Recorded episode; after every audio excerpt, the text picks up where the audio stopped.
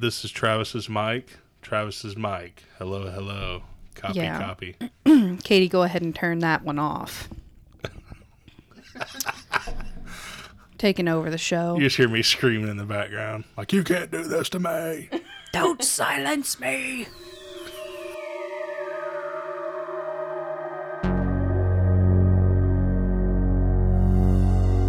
They will say that I have shed innocent blood. What's blood for, if not for shedding? I, I just can't take no pleasure in killing. Just some things you gotta do. Don't mean you have to like it. There's nothing to worry about. You're gonna be just fine. I'm your number one fan. Let her get away, Mommy.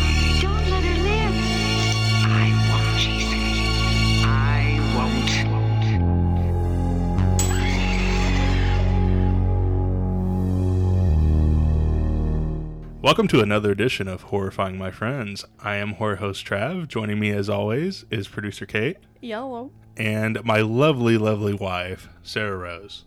Hi. So by now, you guys are used to the quarantine crew, as I call it. Me, Brooks, Rose, Kate. The first thing I want to do is Rose and Kate do some TV binging.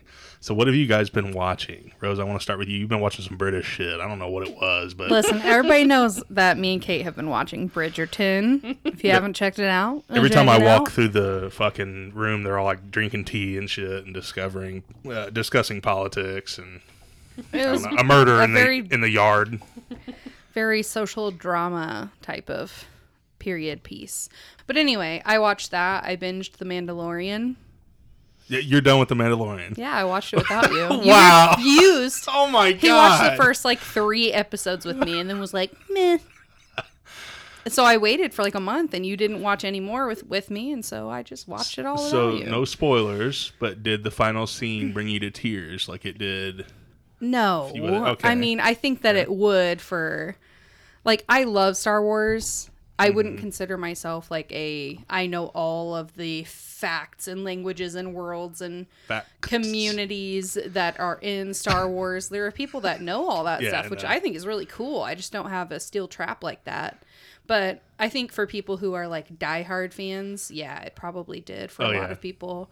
And it was it was a great moment. Um, if you if you know, you know what I'm talking about. I won't spoil anything. There are several filler episodes, but yeah, like, it's like it's, a, pretty lot of show. action. It's fun. You get to see explore the world of worlds of Star Wars without it being like all about the Skywalkers and stuff like that. So it's kind of it's a neat little peek into a different side of Star Wars. But yeah, Interesting, that I've been binging those two. That's pretty much it.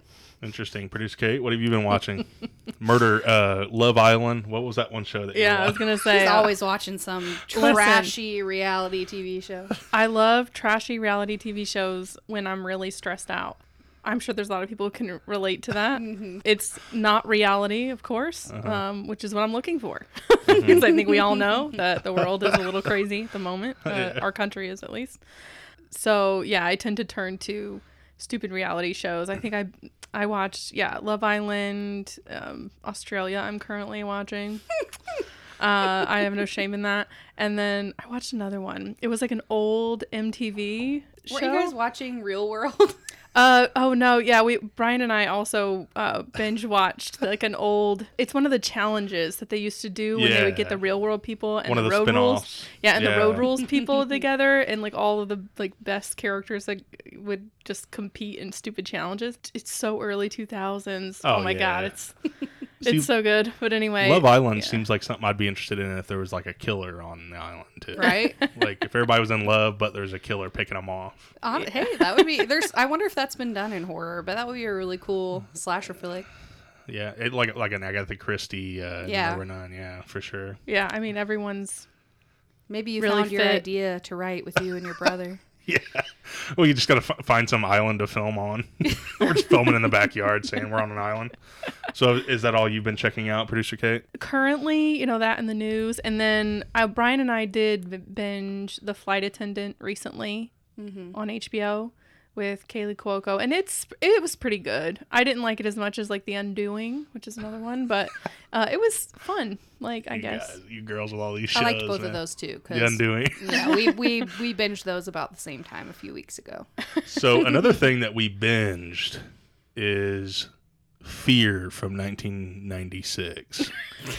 We Now- binged the one movie. Put, put hey, your you show. didn't listen. You didn't mention Reno 911 being on HBO Max. That is true. Reno 911 is on HBO Max, and we've been you guys. That household over there has been going through it as well, mm-hmm. right? Yeah. That show is fucking hilarious. It's like hilarious. that was always one of the shows back in the day that I would catch like here and there, and then the movie I absolutely love, but I've never watched it straight through. But we watch it like every time we're eating and stuff. yeah, now. Travis it's and like- I are big sitcom fans and like just comedy show fans. We don't talk about it very much, obviously, on a horror pod, but yeah, Mm-hmm. yeah, we're big into that type of stuff. We're our Frasier's probably our number one. Besides How I Met Your Mother, fuck that. Yeah, I'm not That a big. How I Met Your Mother fan.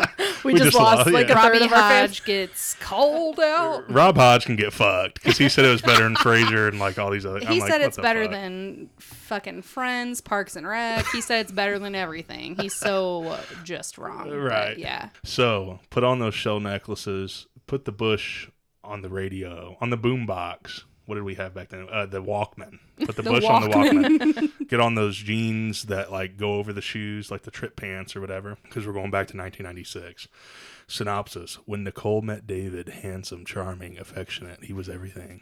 It seemed perfect, but soon she sees that David has a darker side, and his adoration turns to obsession, their dream into a nightmare, and her love into fear. uh, directed by James Foley. After Dark, My Sweet. He also made After Dark, My Sweet, Glenn Gary, Glen Ross, episodes of Twin Peaks, and directed Madonna videos, Ah. including Vogue. Uh, True Blue, he did like he's the he's the Madonna video guy. Vogue's Uh, a fun music video. We just oh, watched yeah. that recently. starring Marky Mark Wahlberg, Reese Witherspoon, William Petersen as the uh, the the gray uh, what is it the gray wolf? What Silver do you guys call Fox. it? The Gray Wolf. as the gray wolf dad. Uh, Alyssa Milano and Amy Brennan Brenneman as the mom. Amy Brenneman as the mom is um she popped up. I was like, where the hell have I seen her before? She's but she was Faye the and Casper, Frasier. Yeah. and she was the Casper mom. Remember Mm-hmm. that? She's the stepmom in this, by the way. Yeah, for Not sure. the mom mom.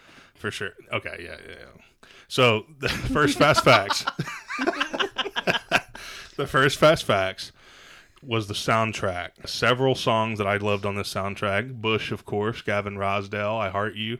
Uh, this has not only one, but two Bush tracks on the which we like died laughing when we rewatched this with Katie Kerr recently. Like we've watched this twice in like the last month. It seems like with once with Katie Kerr, once with Producer Kate. But this has Come Down and Machine Head off of one of their like first huge albums. So Bush was the fucking band at that. And then the Sundays cover of Wild Horses during an infamous scene that we'll talk about later. Number two of the Fast Facts. Mark Wahlberg recently did a GQ video on YouTube, like talking about you guys have seen these actors, like talking about their most iconic roles or whatever, mm-hmm. like going and breaking down. And he mentions his first two films and working in Basketball Diaries with Leonardo DiCaprio. The story for him getting the fear part is that he met and had lunch with director James Foley because Leo had set them up. And Leo was like, dude, like, Mark Wahlberg would be perfect for this. And James Foley was like, who the fuck's Mark Wahlberg? And Leo was like, Marky Mark. And James Foley thought it was a joke at first. And then he met with Mark Wahlberg and um, they met for lunch for like eight hours and stuff. And Foley was like, dude, I love you, but I don't have a part for you. So he was like, come in and read for one of the gang members. But the gang members didn't have a lot of saying parts, like speaking parts in the film. So he read for the part of David McCall. Some time passed, and then Marky Mark, I'm going to call him Marky Mark throughout this whole podcast. That's the who the fuck he is. so Marky Mark, the last thing he heard was that James Foley. I'm all like out of breath already. James Foley went to the studio heads. He's all into the drama. yeah, I love the T. James Foley went to the studio heads and said, if Mark Wahlberg doesn't have this part of David McCall, then I'm out. So that's how that came about. who Um, they? Do you know who they originally were thinking of? I do not No. I know this was like very curious, early. but- Yeah, but I thought that was kind of interesting that Leo kind of set him up with this movie. One of Marky Mark's most memorable parts was improvised and then cut and then put back into the film. This is the part where he screams into the doorbell camera. which I thought was like one of the most That is a good moment. killer parts. So I do have some questions for you ladies, but I'm going to save that like as we get into the discussion. Kate, this is the first time viewing for you. So what did you think? What is your initial reaction to this movie? It was alright. I mean, I was entertained. It didn't really get good for me. Like I wasn't really kind of on the edge of my seat, you know, heart pumping until like just at Mm-hmm. the very scene. yeah, just at the no. Maybe if I were like a 15 year old boy, but n- no, until like the very end when they then when they he the dad ransacks the house and you they're gonna exact their revenge, you know, and you know things are really bad at that point. I mean, he's already killed a person for fuck's sake. I was hoping to have more of that fear feeling Interesting. for more of the movie. I understand the build up needed to happen, but I feel like I needed a little bit more. That's interesting, and I, I'm not cutting you off, but a lot of people had either like they either loved that ending or thought that it was too over the top. Like one of the reviews that I read was um, uh, Siskel and Ebert actually were like splitting their reviews in this movie. Like Ebert loved it, but Siskel thought that the uh, ending went too over the top. And I was like, dude, the ending is where it's like gets really really crazy. Like there's there- it's so chaotic like at, towards that ending. But yeah yeah i had to bring that up. So just okay on it. Lukewarm huh? Yeah, there are scenes that stand out and there Uh-huh. are scenes that I'll always remember, but if you could take the feeling that I that I that I had at the end when that all that chaos is happening where you're truly like, "Oh my god, they're not the dog, not this not the, the little brother. Like please, oh my god, oh my god." Like you actually care about these characters at this point and like you know this guy's crazy enough to do the worst of the worst. Mm-hmm. I wanted that feeling, not for the whole movie, but for more of it. right Yeah. They did spend a lot of time on the develop like the the relationship development and stuff. Oh, which isn't all bad, but I agree with Kate on that. And I it's not my first viewing. This is probably my like third or fourth viewing. So for me, with this watch, I enjoyed it. Uh-huh. but I could definitely see, especially as just I'm older. I'm not watching this as a teenager, you know. I think for teens this would be particularly eye-opening for some, mm-hmm. especially our era when we were teens. I think now, I hope now that we're all more like just aware of some of those signs. So you kind of like because Kate and I are more like educated and experienced, we've seen friends go through relationships somewhat similar to this. Like it does take away that suspense sort of element mm-hmm. because we kind of know like you can see those signs early on. Mm-hmm. Whether you've watched the trailer or not, even just going like into this cold, they don't try to hide the fact that he's there's something up with him, you know? oh yeah, Yeah. He, As he's, soon he's as- off He's all whispery and way too sweet, and it's like you're being way fucking phony. It's that, and as soon as he puts her virginity on a pedestal, and this, as soon as he said, like he's like acting cagey when he meets the family, which is one too soon, two he's being too eager and too try hard with the with the family, and you can see that he's endearing himself to everyone else but the father, who is the sort of quote unquote alpha that he's trying to challenge. You know, uh, the controlling figure in the home. You know, as soon as you see like these early red flags. It's like, and he's pulls the whole now. Uh, Nicole, get me a coke in front of her dad, which is like, yeah. no, please, just like that, right in your face. Like I'm gonna tell your daughter to serve me. It's all downhill from there, and that- all of the all of the development of his like um, obsession and his psychosis Mm-hmm. is very predictable. Mm-hmm. Um, not that it not that it wasn't entertaining the way it was done, but so yeah, I, Rose is right. You I actually have a question you for got to you be young to. So you said that this was uh so part of the plot was predictable I, I didn't have a problem with that but what would you have done to made it less predictable because i was ac- that was actually like very interesting to me and to be fair i'm not trying to put you on a spot or nothing I, I think. I Can don't I? Do you Yeah, have go a ahead. I'll think I'm about it. thinking like just make him less sleazy from the jump. Like look at the people he's hanging out with. Like had she met him maybe under a different setting, interesting didn't know he was friends with that crew. There's I think there's several things that they could have done to at least like give you a false sense of security for the first like few minutes. and that's a good point because his fucking crew is like some of the sleaziest dudes Yeah, you know from the jump, you're like, Oh this my guy God. hanging out with these fucking grease balls. They're like smoking crack or meth or something, Right. and they're like they literally will Like if you asked a little old lady make a list of depraved things, mm-hmm. They were doing all of it. You know, mm. it was Playing it was anything. Any Let's be honest here. oh come on, you know what I'm Listening talking. to Bush, playing pool. Yeah, let's No, be I'm honest. playing. you, you know what I'm talking about. But it was like it was they just almost wanted you to clutch your pearls about it and it's mm. like oh, okay. On one hand, I feel a lot of it leading up, the end is mm-hmm. ridiculous, but a lot of it is realistic, right? The, the ending is for real. awesome. like a- any parent uh huh. of a teenage child has lived a lot of life at that point. They're going to recognize a little narcissist sociopath immediately when they meet them, which is the mm-hmm. what the dad does. Like he he clocks it really early on. For sure. Oh yeah. And that is true to life. For sure. Would it would have been a little bit better for me if the if it wasn't like right out front this is going to be a dude that becomes obsessed. It's in the synopsis. It's in the trailer. It, mm-hmm. he's gonna become obsessed and Yeah. and do crazy shit.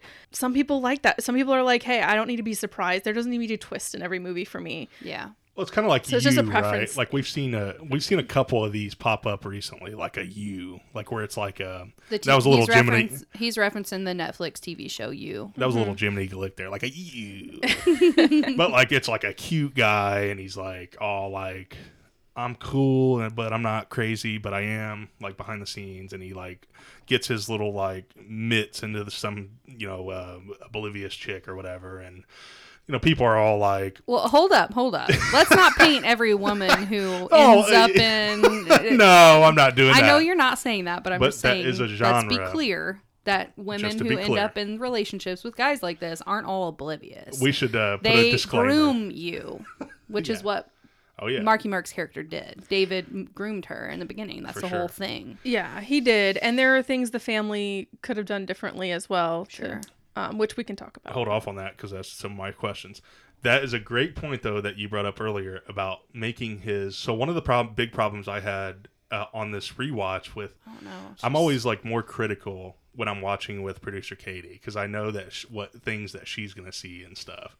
But like uh, one of the things that I did notice, and you brought it up, was his crew, and I was like, if they would have made his crew look a little bit more innocent, maybe like he looks, because he he looks like bad boy and stuff, Right. But he doesn't have a leather jacket on with like Well, long, he doesn't look like hair. he's smoking crack. Right. Like you look at right. uh what's her name's boyfriend. oh, Alyssa Milano. Yeah, what's I can't remember that guy's name, but he looks like a they're all crackheads. Yeah. like the rest of his uh, literally his group. yeah, Uh, i feel i agree i think if they made him some like freshman in college who's just one of the guys with like he's an athlete or he's like just like a, a guy with in a frat or a guy with mm-hmm. lots of friends and he's seems like on the surface like much more cunning in his mm-hmm. like Interesting. in his mirroring of normal behavior and a little bit um, better at masking in front of the people that it's important for him to mask in front of. Like, to build that tension and to throw you off a little bit yeah. It would have Um, been a more insidious slow burn. right Like, and i think i would have liked for the the lead reese witherspoon's character who, what was her name nicole i would have liked nicole to have had a little bit more more levels to her she's just like the innocent virgin girl who's never Yeah. had a boyfriend and is you know itching to rebel against the parents because you know it's her time like and it just was so one note and it's not reese's fault Right. but it is just like the way the character was written and i was like i just wanted her to like her her biggest thing was that she went to a rave with her friend right. like- and and, and now teen, gir- teen girls are more complex than they're often written in media. Absolutely. So now Or- might be the perfect time to bring this up, but they've recently um, like approached an idea of like a remake of this, doing it by the um, the viewpoint of the like the girl that's getting. And I, I was wondering, I was going to ask you guys, like, how do you think that they would do that?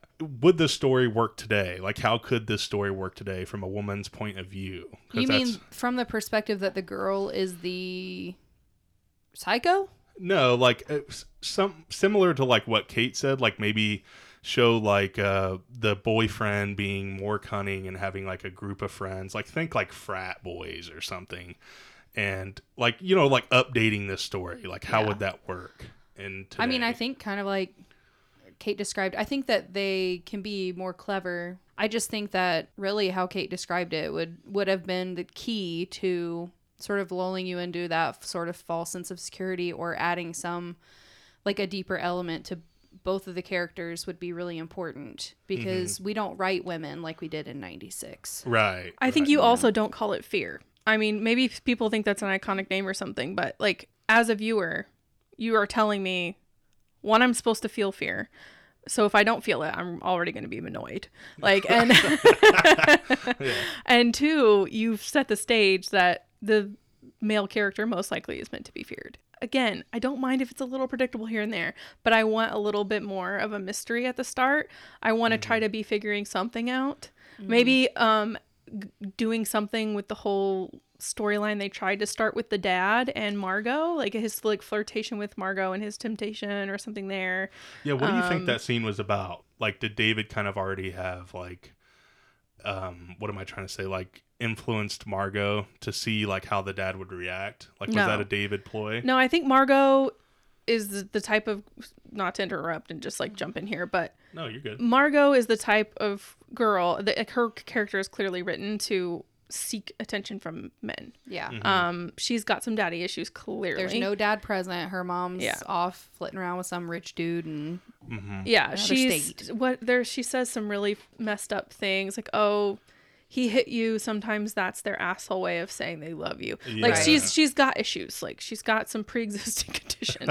yeah. And so I think she gets a little thrill from, you know, f- showing her her ass to her best friend's dad and Right. it's Right. just she's getting her kicks. I don't think she means anything of it.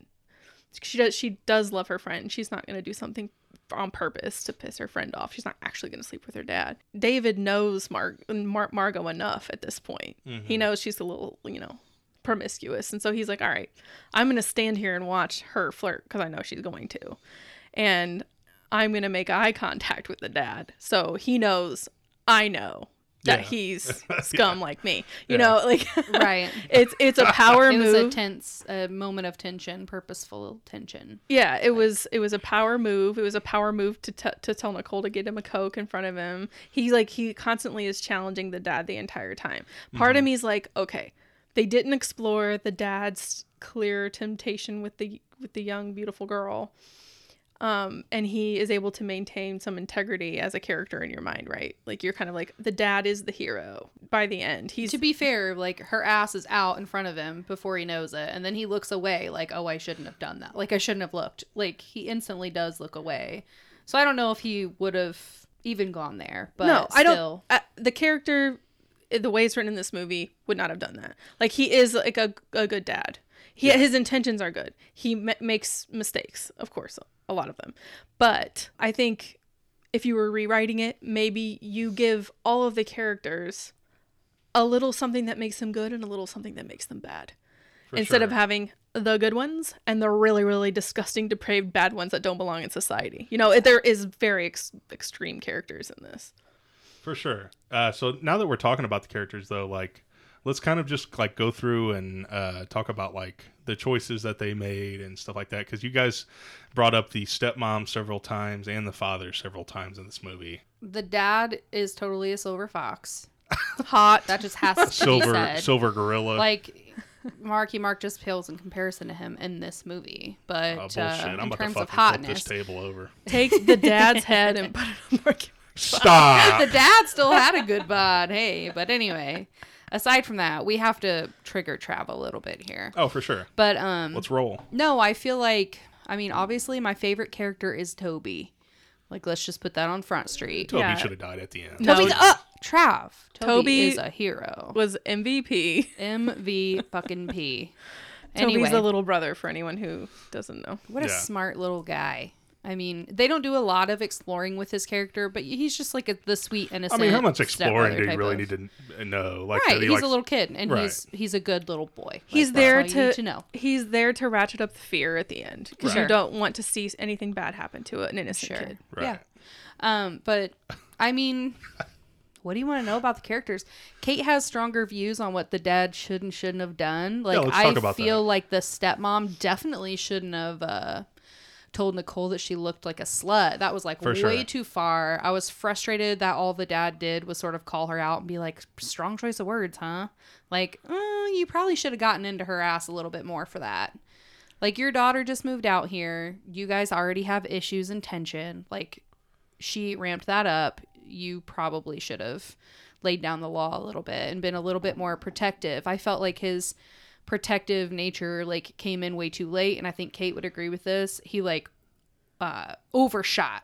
Once he was like in protection mode, he like went way too hard Yeah. yeah, and like in the sure. wrong direction.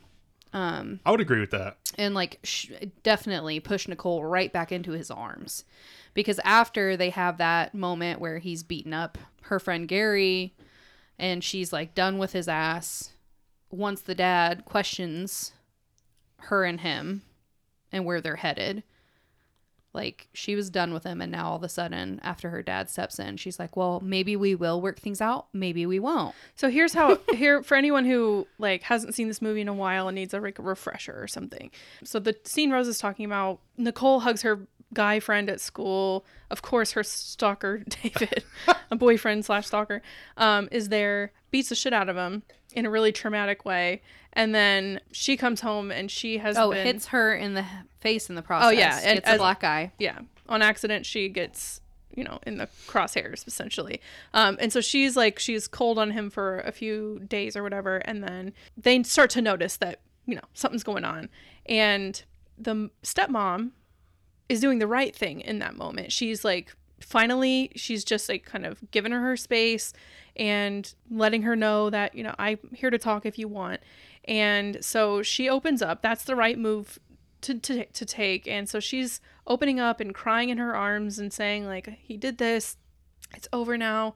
And the dad comes in sees his daughter in distress and overcorrects as rose uh, very accurately pointed out. He totally overcorrects. He totally goes from normal dad with an opportunity to dad who has shit the bed. Like he he just starts telling her you're not going to see him. I won't allow it. And then he finds the condom which sets him over the top. And he's like without saying it shaming her you know? And it it just it flips a switch and then all of a sudden she's about to do the opposite of what she was going to do. And that's he is partly to blame for what's going on. It's not all of this teenage girl with a teenage underdeveloped brain. Which I think, like unfortunately, it's not all on her. this is written this way because dads have made that that negative influence and overcorrection countless countless times. Like in you know not to overshare but i've seen it done before like Oh, yeah. personally like you know in my own life like i've seen that done yeah but it's like um i think i i absolutely that this was written like from experience probably of seeing a dad flying over the top like that Yeah, we sure. all know, we've all heard the stories, and we were blessed not to have a dad who was like this. But to of the dads who tell their daughters they can't date till till this or that, or they sit there with their you know gun and they try to intimidate the boyfriends, or they tell them you know you can't have you can't have sex, you can't go anywhere, you can't do this, you can't do that. Like it's just not an effective way to parent a teenage daughter. Um, and so I was curious because you know I personally have never been in an abusive relationship of this nature, but I was curious like what do psychologists say that fathers, parents, mothers or fathers, I guess, should do if they see their daughter, you know, in an abusive relationship? Like how do you help them get out? Uh, without pushing them closer to the person or like driving them there. Because that's honestly that's the ultimate. That's the fear that they're putting. Like that is the fear in this movie is the fear of the parents and the fear of the girl abs- once she is entrapped. and so like I'm and not a father, like to be clear, but just texting. We we have a group text. Brooks and I were texting, and it's like Phoebe comes home with a black eye. We're in the car, like looking for a boyfriend. Yeah. That's not like to say like we would do something, but that's every dad's like. That's really like every guy. Like if you have a niece, if you have a nephew, like whatever, that's like your first initial reaction. It's like whether you go into that and do it or not. That's what dads ultimately want to do. So it's like mm-hmm. I can't like we like I can't kill him for that. You know what I'm saying? He made a mistake, but I can't kill him Yeah. for that. But Yeah. not to interrupt Katie. Sorry. yeah. No, you're right. You're That's right. why I'm just saying like that is why I think Kate looking this up is super valid for this movie because, like, honestly, that's you're as you're watching it, you're like, what the fuck would I do? Yeah. Like, Kate has a daughter. Brooks has a daughter. yeah. We've had friends that we know have been in abusive relationships like this. Mm-hmm. So, what do you do? I mean, let us know. First things first, if you are listening to this and you happen to be in a relationship that you're like listening to us or watching this movie and you're like, oh shit, like things are worse than I thought. They could be worse. There are services that you should contact. We are not experts by any stretch of the word. I'm going to share some things that I found online that are like recommendations to parents in situations like this. But um, you can contact the National uh, Domestic Violence Support Hotline, um, the hotline.org. There's just Google it. You can find lots of services um, if you know someone as well, um, or contact a professional. I just want to put that disclaimer out there. I believe the National Domestic Violence Network's website, um, when you go on there, just because I was looking at it too, um, not for personal reasons, obviously, but I was just curious. Um, they do have like recommendations on how to delete your history and like um, make sure you don't have cookies and things like that. So if you're looking at those websites, just cover your tracks if you think that somebody might be going through your phone later. That said, so some of the things that a parent should do instead of um, going with what your um, what your what your gut and, and your heart tells you to do, which is I'm gonna fuck him up for hurting my baby, Right. Um, which as a mother, I think I even have that feeling. Oh, dude. But what you should do is first they recommend resisting the urge to step in, especially in the ear when you see those early red flags. Just not saying things that make them feel make her feel judged or make her feel like you're trying to control her or tell her what to do because it's going to create this us against the world mentality which you see in this movie they literally say it's us us against the world or whatever um, when they're in the car they run away from home because of course he's lied uh, anyway, that's step one. Um, and then they say spend time listening. Um, so you saw this with the stepmom. She was listening and just hearing her out, letting her come to the conclusions on her own. So there is that, you know, in a nutshell. Um, supporting your daughter's decisions. You would hope at this point you have raised her to make sound decisions, to have the esteem and the confidence. If you're a good parent, you know, she'll have those things. Or if if she's having some insecurities and some things that are making her want to stay with a person like this, support her, be a listening ear. and I do think like one of the scenes that does show this, as far as the stepmom goes, is um like when she when he gets home and sees them having like a pool party or whatever, and David's over, and he's like, "What's he doing here?" And you know, shit like that. He's getting he's he looks like he's about to fly off the handle, like just right there. And the stepmom's like. Would you rather her like lie and spend all day with him away from us, Right. or would you rather him be here, like so we can watch him, basically? Or, Yeah. You know? Yeah. But yeah. Yeah, that was before things were. I mean, the dad knew he was up to no good, Oh, yeah. but um, just with him making out in, f- with her, like in front of the dad, like that, when her back Yeah. is turned, so she doesn't even know she's making out in front of her dad. Making out with her forehead. yeah, Oh yeah. Yes. Um, so uh, another thing that they recommend is making sure that you, as the parent, help facilitate your daughter spending time with her friends because abusive men like this will isolate, and you see him do that with her friend, with her family, and he isolates her very quickly. Um, that's a thing that happens. So making sure that you're you know, helping her carve out time with friends and encouraging that is good. Helping build her self esteem if she's taken any hits or she's got some things going on. Try to understand her, of course. I'm sure therapy is not a, a bad idea. They basically recommend, like, and this goes for any kid, not just a teenager, but like trying to prevent them from feeling like they must people please working on like assertiveness skills combating that people pleasing uh, instinct that a lot of girls are raised like society and all the media that we watch we are raised to feel like we should people please and so like you have to almost deprogram. People please, so. meaning like not pleasing your partner, but also like don't think you have to make a relationship work or you're going to disappoint people or, you know, if your relationship quote unquote fails, that's not always a bad thing. For Like, sure. If you're in a if you're in a relationship that should fail, like don't Yeah. be afraid to cut things off. you will get over any snap judgments that are there. Nobody's going to care in 2 weeks time that you broke up with somebody. Like you can restart at any moment. Yeah, and raise and raising your daughters to understand that like their only purpose in life is not to be in a relationship with another person. Yeah. You know, like big facts. um it's it's uh, it's hard because especially if you're in a loving relationship as a parent, they're going to see that modeled for them and they're going to want it for themselves, but they like it's a it's a it's a discussion you have to have. It's not something you can just, you know, hope they pick up off the ground that, you know, this is lovely and I like if you want it that's great, but you don't need it. Um there's You're like whole by yourself. yeah, a lot of folks that find themselves in these kinds of relationships like are used to codependence too. Um, But anyway, that is the end of my PSA. Okay, No, so that's good stuff though. No, it is. So, with that all being said, does the sexy psycho thriller still work in today's PC culture? Because in the 90s, we had Poison Ivy, you had Fear, you had. Uh, what's the what's the one that me and Katie Kerr love? Uh fuck. Cruel intentions. Cruel Intentions is another good one where like the brother and sister aren't the brother and sister making out and shit, or the sister wants to bang They're the brother. step siblings, but yes. Yeah, still. Well, it's like the sexy thriller where the high school student is either after the older male or after the older female. Like, can you even have that type of movie? And I guess we kind of did with like, even you or like Gone Girl. None of that shit really broaches this topic. So, like, can that even be done in today's culture? it can. So there's a show out. Was it what is it? The Teacher on Hulu. I haven't watched it I yet. think it's Kate. called A Teacher. a teacher or something like that about like a teacher student relationship, all that kind of stuff.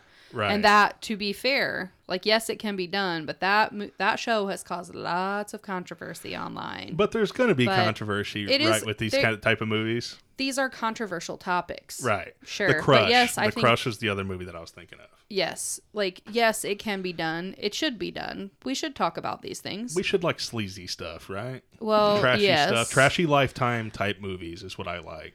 Horror movies, most of them are trying to make you feel scared to one degree or another. Mm-hmm. These are scary. This is scary shit.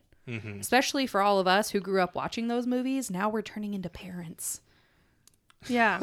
There's a The way whole We said that, watched those movies when they were about parents. us, and now it's not about us. It's about anyway. That's just what I'm saying. It's like a different level of of fear and like discomfort for us. So Oh, for yeah, sure. they, they I don't think it's uh these movies are anti PC. If anything, they start a conversation. Yeah, I That's would a good agree. way of looking at it. All right, so let's get into this ending. So Kate had mentioned the ending before, but Rose, do you want to start off by uh, getting into some of our favorite scenes and some of the uh, some of the really fucked up stuff in this movie? Was um, and this ending kind of kicks off with the dad getting super super upset and then going over and paying D- David's little shrine room and shit a mm-hmm. visit After And- his car gets beaten and stuff. yeah, fucking up his entire shit. Can we talk about the shrine? Oh yeah, yeah. Let's talk with the Chucky doll Okay. and like we watched this movie with Kate and Brian, and I don't know how nobody else in the room busted out laughing because every time I see that scene, I die because her picture up there is hilarious. like, where Oh, yeah. Oh, where he puts the- picture. Where he puts the picture over the dad's. He puts his picture over the dad's face. Oh. is that oh. what the one you're talking about? No, they took a. That's a legit picture. I think that they took on the pool day that he was. No, there. it's not. No. It's not. He photoshopped it or He whatever back then. No, he cut his head out of a picture and put it on top of the dad's. No, Rose is talking about There's the so many huge. different little elements. Yeah, She's talking about the huge portrait that was above the mantle. where she looks like an angel. Yeah. Yeah, I, I I must have missed that. It's huge. It's hilarious to me. Anyway, like he had a mug, his mug shot like taped up on his wall by his bed. Like, why Uh-huh. would you even put that? there? Yeah, I'm To not sure. To remind himself how fucking hard he is. yeah, he's fucking Right. tough. I don't know. The whole Trav was like rolling his eyes at the daddy's girl bracelet being turned into David's girl. He was like, ugh. Oh, that was But, Kate, that was yeah. producer Kate. Yeah, I say that. Yeah, That was Kate too. It's it is ugh. But you like yeah. ramp up in this movie. Like there's like so much shit that happens. And uh, just to backtrack a little bit, so the dad and the and David, of course, have a confrontation, and you get the iconic scene where he starts beating his chest, like afterwards. Mm-hmm. Yes. And all this happens in about 35 minutes. So Mm-hmm. you have that encounter. You have David meeting her in the bathroom at the mall, which is incredibly fucking. You're up scene. skipping stuff. So he has the moment where he beats his chest to cause bruises. Um, obviously tells Nicole all of this. She sees the bruises for herself, like causes issues between her and her dad. And mm-hmm. then Nicole goes to their crack house just to try to hang out with him and then sees through the window that he like snatches up her friend and they go off and he rapes her like mm-hmm. bottom line. There's the big chase scene in the car which i think is really well done. Yeah, that part is really well that done. movie does make me tense even on a third fourth watch. Like that that scene i mean makes me tense And Marky Mark is a scary motherfucker in that scene. It is. Like, yeah. it's super scary how he smacks her in the head and stuff like that whole scene was just like phenomenal. He had to have acted, really too. smacked her. he i think he did Yeah, Like, that, he, they like had it. to have really smacked. Yeah. But yeah, that that whole scene, like it really makes you feel for her friend. What's her friend's Margot. name? Margot. Margot. Uh, really makes you feel for Margot. And like so anyway, she sees that and then she's like officially done with David, done with Margot, which Kate and I are like, that's a terrible friendship, like terrible move to make. yeah. And yeah, I feel your, like yeah, your friend was raped. You saw her being taken away against her will. Right. And yeah, she's a little promiscuous and yeah, she does things you would never do, but she didn't go off with him willingly. Like you Right. watched your friend get raped and now you're like telling her off and like writing her off. And I think she regretted it almost instantly because she yeah, ran she out. did. her screaming, "You're my only friend," like, Yeah. ugh. That was like a good Alyssa Milano deserves shout outs for that because she like that whole sequence really gets me. It Yeah, gets she's me, low key good in this. So they sure. have that confrontation, and then after that, the dad goes to crack house, sees all their disgusting. You, gu- you guys forgot to mention one of the worst things that he, the absolute worst thing he actually has done, which he chases down the friend and murders him in the woods. for sure. oh, Gary! Fucking Gary! I mean, dude. fuck Gary though. He should have been murdered to be honest. Fucking Gary, like all of this is when shit starts ramping up and getting serious. But yeah, like from the moment the dad gets to the house and trashes it and stuff, like you know shit's about to get real. Mm-hmm. They end up coming to the house to come after the dad and or to come after the whole family and for him to try to take Nicole, et cetera, et cetera. Um, Toby saves the day. They had ended up Hold on, hold on, handcuffing the hold on, hold on. parents. So the first thing that happens when they get to the house is they say, "What is the dog's name? What the fuck is the dog's name?" and they Oh, say, not "Come Kaiser. here, Kaiser. Kaiser, come here, come here, Kaiser." And then the next scene, you see fucking little that little boy blowing the whistle, and they put the dog's head through the fucking doggy door, It's gut wrenching. and it mm-hmm. kicks off like a siege on the house, basically. yeah. and that whole scene is like totally totally fucked up but It you have is. margot i liked that they included margot in there with them at the Yeah, end Yeah, because they she easily could have been a character you don't see again after. or they, have could have just killed her or some or like killed her off or something but i was like i actually like really really dug that but katie what did you think about that ending like when they killed the dog and stuff Well, I think you know how I feel about that. because at the very beginning of this film, when I saw the dog, I said they better not hurt this dog, and then they did. Mm-hmm. So I d- th- there's things in movies I can see a lot, but when you kill the animals, I got a problem. but anyway, so I knew that that was going to happen. I was heartbroken. But anyway, um, that's obviously sets in motion all the chaos because Yeah. the, they're instantly trying to secure the home. The guys have cut the phone lines, and this is 1996. There's Yeah. no Wi-Fi. Um, everything is hooked is hooked into the phone line. So nobody has cell phones. There's a car phone, you find out, but it's out in the car outside where it's not safe. Um, Yeah. And that's why Rose keep kept saying like Toby's the MVP because Toby is the one that's like, I can fit through my bathroom window. I can sneak out and get to the car phone, and he's able to. He's the one that phone thinks the of it. police. Yeah, Like and even thinking of it. He's able to phone the police. Um, to be fair to Nicole, she thinks like she knows the vantage point of their house. They live on a lake or something Mm-hmm. of their house, and it's sort of there's an eye line from the neighborhood security because they live in like a gated community. a, ho- Um, a very hodge-like security guard Rude. Shut up. anyway, they know that the security guard in in his like post can see, has an eye line to their home and can see her window, and so she's doing sort of flashing the lights, showing that they're in distress. Um, so they both like the kids are the like ones sort of trying to think smart, like how can we do what we can do because they know dad and stepmom are downstairs physically trying to secure the home as best they can and Uh-huh. to fight off these bad guys. But anyway, I really enjoyed the la- like the that final crazy scene. I thought it was really cool. I think part of me thought like how are these guys willing to do this? Like I know they're crackheads and stuff and they like and they're like they think they're tough and all and they've been to jail, I guess, before, but how are they all in like one moment Yeah. willing to murder a whole family and kidnap a girl? Now, see, I do buy David and the long haired guy. I buy them too because the long haired guy obviously wants to rape Nicole. Mm-hmm. So he's like cray. Like he just wants to rape everybody because he even like bends the stepmom over and like Yeah. pretends to rape her. And he's like, he like points at Nicole several times throughout the movie and like makes hump things toward like and shit. like Right, that. but it's like they're gonna murder an entire family and they kill a cop. Mm-hmm. Well, security guard, a Hodge like security. He's gonna be seen the same way. He was meant there to be I, I mean, he's a security guard who had a gun, two guns. Yeah. right. or something. So, like, I don't know. Maybe he is a cop. But anyway, I like, mean, number you're- they're- one, they they're are willing, on crack or meth, whatever the fuck they're on. I mean, Yeah. people kill people all the time. but they're will. less It's just crazy to me that because their house is ransacked, that they're willing to do all of that. Just I don't know. It just seems Oh, a little. bud. To be fair, I don't know if they thought it was going to lead to killing all of them. I know that they I think a lot of it was fear and intimidation because remember that blonde short-haired guy ends up saying at one point like, "Man, this is taking too long. This is like this is Yeah, he's like, "Wh- This what are we is doing shot. here? Let's go. He's like, and so, Yeah, no, they over it. straight up kill the dog. They killed the Mm-hmm. cop. He's shooting at Toby in the car. He's gonna shoot her dad. well, they think they're invincible yeah, they see, I and they're drugged out. oh, and they destroyed their fucking pad. The, the dad did. I mean, So sure, he's is it a little bit like over the top and Yeah. not not hundred percent believable? Sure. So but if they- like, it doesn't take me out of the movie.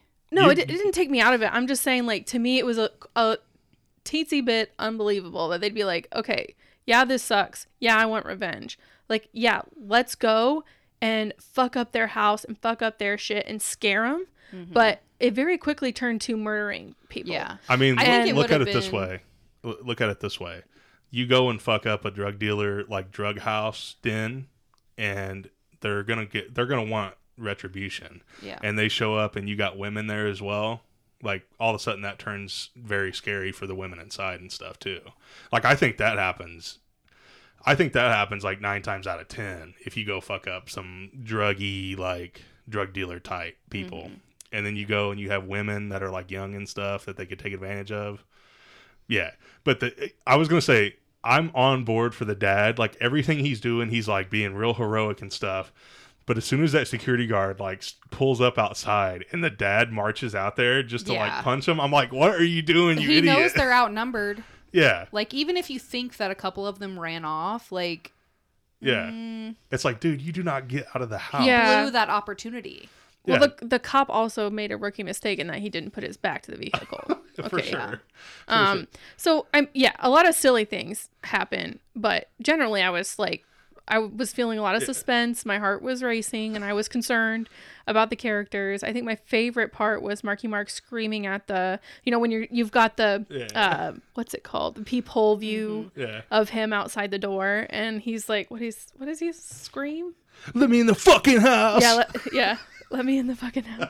Um, so yeah, like I just thought that he looked genuinely terrifying when he Oh, did yeah. when he served that line. I get that it was the '90s and they had to do like you called it what really cheesy. You're like it's something really cheesy's coming up, and Oh, it's yeah. him. he It's the throws d- him like a the football dad field throw- out of the window. Yeah, the dad throwing the bad guy David out the out the window to his death, and it's like okay, So who delivers the blow to David's back? Was that Nicole, or was that Nicole. Margot? Nicole. And Margot has a kind of like a heroic mo- moment as well because oh dude is like got Nicole bent over or something, and Margot like runs over and jumps on uh, the sleazy long-haired uh, greasy guy's back. Mm-hmm. Like saves her friend too, so I was like, man, that's cool. That like, that's why I love Margot being there and stuff. yeah, she was willing to sacrifice herself for her friend. Absolutely. David is actually the one who saves her from that guy because he shoots him in the head. Yeah, yeah. um but yeah i David's a real hero in this movie. wrong but False. but yeah i mean overall i think really exciting scene. I love to watch it again at some point just to try to pick up on the details because it is so chaotic that I'm only like I was along for the ride the first time around. Um, so I'm curious what other details there might have been that I could have missed in all the chaos. But Yeah, but it wraps up with the dad. So the dad battles Marky Mark, and like we said, he thr he literally throws him out of the window, and Marky Mark's body like flies, no joke, fifty yards. it's hilarious. It's like so over the top '90s. It's awesome. And then the movie, and then the credits roll. And he lands on this huge flat rock. the credits roll after water. that. Yeah. But okay, so one scene we did not talk about either is the roller coaster scene. So what did you guys? What did each of you guys think about that? So as I posted this movie to um, several groups, I saw several people chime in that that moment was kind of like a, and not to take this too far off topic here, but kind of like a sexual awakening for a lot of people. It was like. It was, it, and you could see that, like like you said, teens watching this and stuff. It might be their first encounter with, you know, it's Reese Witherspoon and Mark Wahlberg. Let's be honest, you know. But what did you guys think about that scene? It's It's, just like- iconic. wild horses. yeah, yeah. Oh, Rose, you go. Rose is just speechless. She's like, what I don't know what, what to am say. I? I don't know what else I'm supposed to think about it. I mean, it's I have an opinion. it is what it is. I mean, that Oh. shit really happens. I think Okay. On the beast, you know how teens are. on the beast at Kings Island, you're like fucking jerked around. you're like, You would injure yourself if you tried that. But Right. okay. So here's my opinion. She's a virgin. She's never even been fingered before. right. And Kate says with an eye roll. So, you know, this is the A first powerful scene. this is the first like her first sexual experience. I wouldn't count kissing in that. No. And it's it's a pivotal moment in the film because it's what attaches her to him in a way that the early part of their sort of courtship doesn't. Mm-hmm. It's no mystery to anyone. I mean, it's science. Like when women have the like encounters like that with someone that they think they love or they like a lot, we have a different response than men do or boys do typically. Like we Right. we have these loving love. the, the love chemical goes off in our brains, right? Right, you guys fall in love. Let's call it like it is. Shut up. Not always, but You guys fall in love quick. but but a girl her age who is infatuated with him and does want to be loved, like and want she's and she's secretly envious of the her best friend who is Right. no problem being sexual, you know. Right. And so it's pivotal and I understand why they had to show that scene and I'm glad that they showed that a scene like that before they just show them having sex, which they also show. Um I mean, not graphically, but you see that they have sex and he takes her virginity if you care about that. But anyway, like I'm glad that they went from and they showed that middle step of them he didn't just force sex on her, right? He did groom her and treat her like a boyfriend might Sure. Mm-hmm. um to make her feel like this is a real normal relationship. We're on the roller coaster of love. So I get it. I get uh, you pointed out something just now, the whole roller coaster thing. This movie, their relationship is a roller coaster. It's a little obvious, it's a little in your face. What I didn't like is logistically, it's absolutely unrealistic. The They way he, on the drop zone. The way he was the, the access he had the way they were doing it the kind of roller coaster it was she they're making her look like she's having orgasm after orgasm Right. it's not happening It was too much cramp of space, right? It's like drop zone or something I could see. Travis. Maybe even like the scrambler. rose is just shaking her head I don't think I can roll my eyes anymore. I've met my quota. but we had to talk about that scene though because one of the things like when we went to the cabin on a vaca on our like little vacation, uh, I brought up doing fear to Becky Hinton. Who will probably listen? Who are no doubt listen to this episode, and she's like, "Oh, the roller coaster scene." Like everybody knows that scene. It's one of the most iconic. It's probably the most iconic scene in this movie. Like this movie's known for that scene. yeah. So we had to talk about it a little bit for sure. Sure. I mean,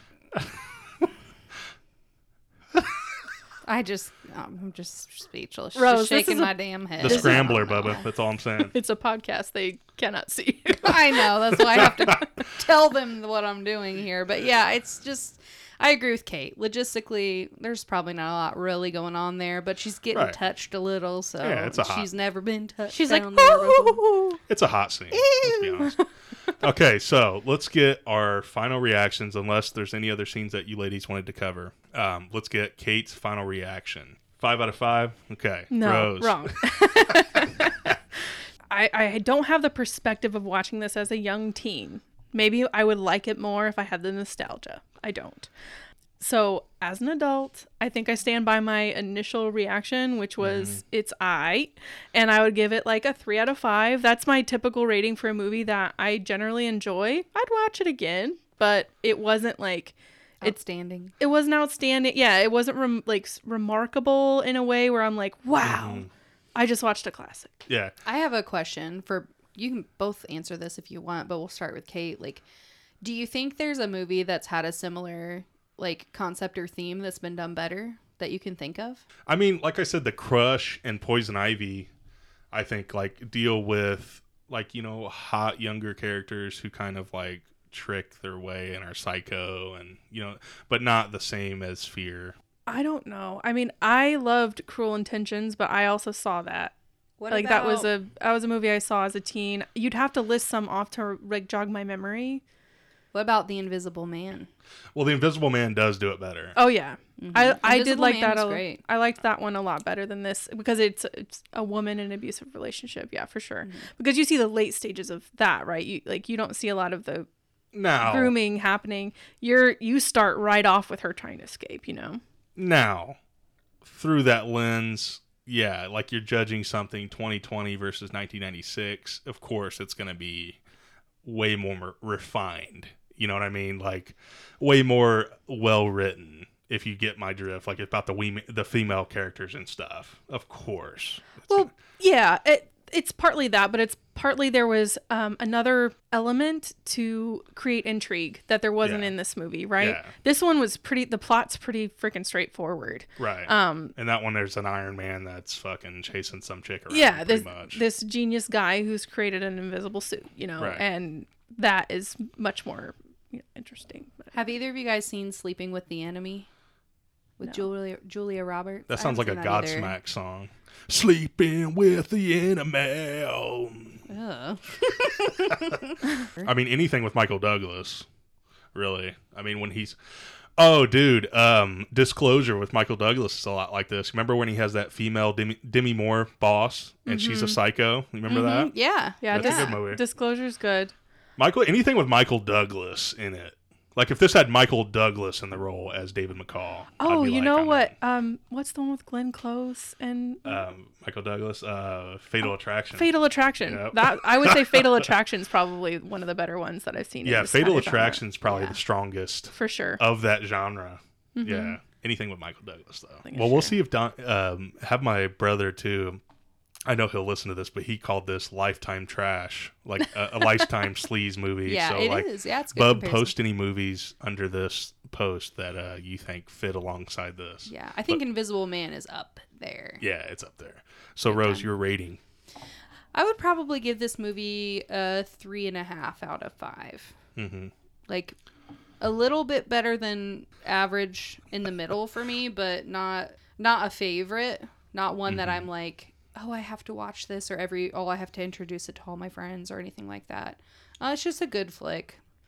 It's a fun watch. Trav, in your final thoughts and rating, I'd like for you to explain Uh-oh. why you chose it for the horror pod, because a lot of people might say it's not horror, right? So Listen, of, I have a bone to pick with people who say that thrillers don't count.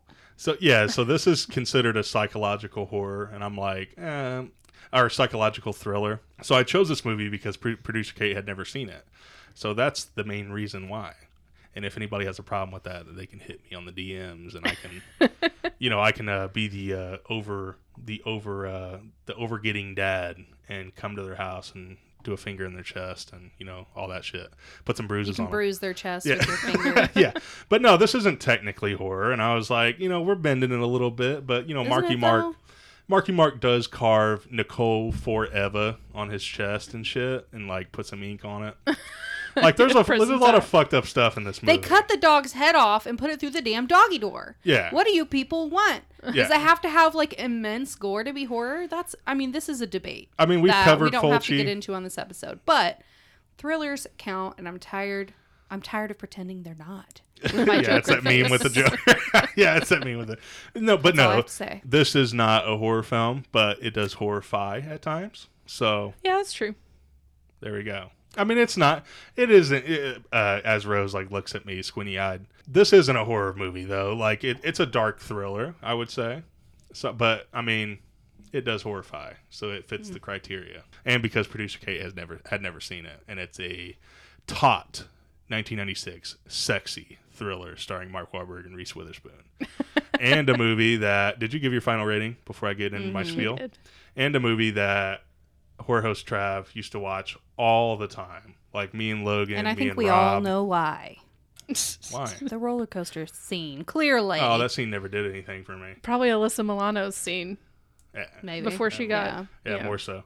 Um, so yeah, me and Rob and Logan used to watch this movie like all the time, like this and Scream. This used to be on the same kind of like uh, viewing pattern as like Scream and I Know What You Did Last Summer and all this other shit. And um, yeah, we just watched this like all the fucking time, and I've always loved this movie, and I don't know why. Like I, I just love this movie. So for me, this movie would have to be a four out of five for me. I love this Little movie. boost for nostalgia. I yeah. Oh, this is totally a boost out of nostalgia. I love Marky Mark's performance in this. He's genuinely creepy, and I otherwise hate Marky Mark and everything else he's in. Like pretty much. I don't. like I can't stand him in anything else. Like really. Besides, like That's like not he's really good in Ted. true. If I could take you to task on that, but I won't. That's not He's really good true. in Ted. You know, The Happening is hilarious. So maybe we'll cover that. That whole movie's hilarious though. but yeah, this is a four out of five for me. I absolutely love this type of movie. Like I love all these like sensual, sexual thrillers of the '90s. Like you love those like movies that build that tension, like relationship tension. Those mean, get you stressed out. I'm wearing a Twin Peaks shirt right now. yeah. Twin Peaks is a like a fucking um, Soap. It's a soap, dude. Like Twin Peaks is a David Lynch soap opera. But yeah, I love. I'm a I'm a soapy bitch. Is what I am. you are a soapy. I'm a soapy bitch. But anyway, so yeah, four out of five for me. I do have a book rack, and it's uh, Behind Her Eyes by Sarah Pinborough. Let's see if this satisfies all you sex hungered, sexy thriller types out there. Louise is a single mom, a secretary stuck in a modern day rut. On a rare night out, she meets a man in a bar and sparks fly. I'm in. Though he leaves after they kiss, bastard. She's thrilled she finally connected with someone. When Louise arrives at work on Monday, she meets her new boss, David. That was not planned. That was not planned. Mm. The man from the bar, the very married man from the bar, who mm. says the kiss was a terrible mistake, but who still can't keep his eyes off Louise. And then Louise bumps into who Adele, who's new to town and in need of a friend. But she also just happens to be married to David. This is getting deep. Ooh, juicy. Tea. Put on the tea. I've got stories. This is a triangle, folks. David and Adele look like the picture perfect husband and wife, but then why is David so controlling and why is Adele so scared of him? As Louise is drawn into David and Adele's orbit, she uncovers more puzzling questions than answers. The only thing that is crystal clear is that something in this marriage is very, very wrong, but Louise can't guess how wrong and how far a person might go to protect their marriage's as secrets. Behind her eyes. Sarah Pinborough.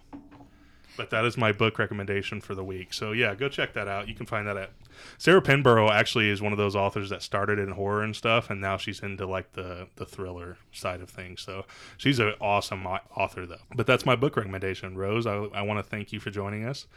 And uh producer Kate, I want to thank you for letting me subject this this 90s thriller and and put it into your uh, pantheon of movies. Is that how you say that? My repertoire. yeah, your repertoire of, of, of, of films. Happy but to. As always, you can find us at Horrifying MF on Twitter and at Horrifying My Friends on Instagram and Facebook. Bye. Bait.